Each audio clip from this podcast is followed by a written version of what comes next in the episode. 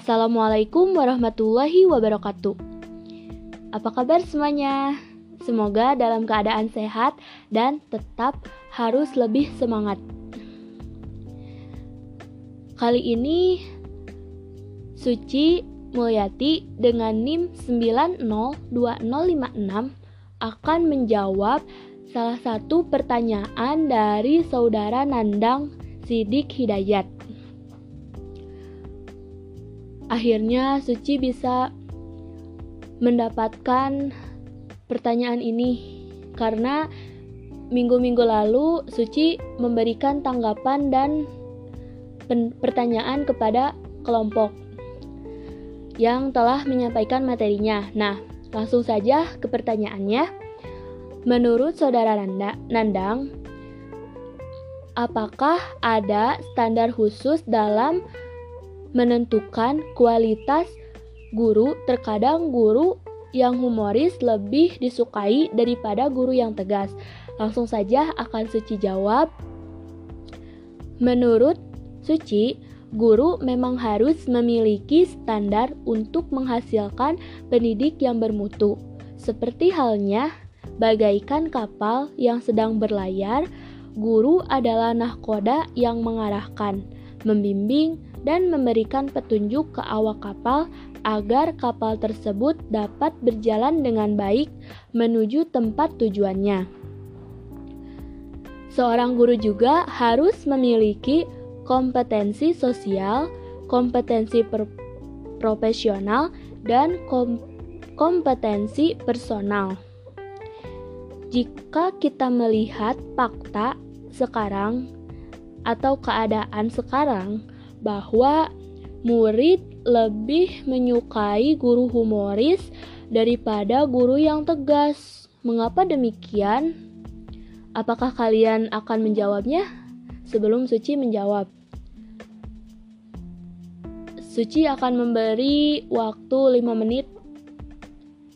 Ups, uh, Jangan 5 menit terlalu panjang. Suci akan memberi waktu 2 menit untuk kalian memikirkan mengapa seorang murid lebih menyukai guru yang humoris daripada guru yang tegas.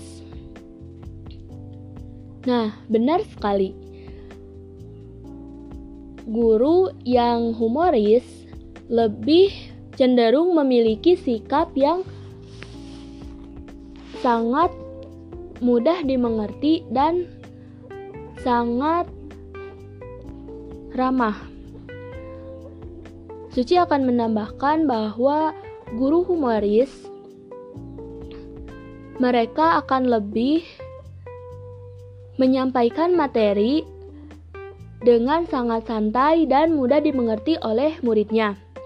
Sehingga murid atau peserta didik akan lebih menyukai dan tidak terlalu boring dalam mendengarkan materi yang disampaikan guru bersangkutan. Guru yang humoris akan gampang sekali membuat murid-murid berkesan dengan materi yang disampaikannya. Lalu, dengan suasana yang tidak kaku dan tidak nervous, sehingga guru yang humoris juga sangat ramah terhadap murid-murid yang akan diajarkannya, sehingga murid-murid terkesan lebih tidak menakuti guru yang humoris daripada guru yang tegas. Terkadang kita juga melihat bahwa sebagian anak juga menyukai guru yang tegas. Karena mengapa? Karena menurut sebagian anak bahwa guru yang humoris terlalu banyak memberikan candaan-candaan. Tetapi menurut Suci, baik guru humoris maupun guru tegas, mereka sama-sama mengajarkan dengan metode yang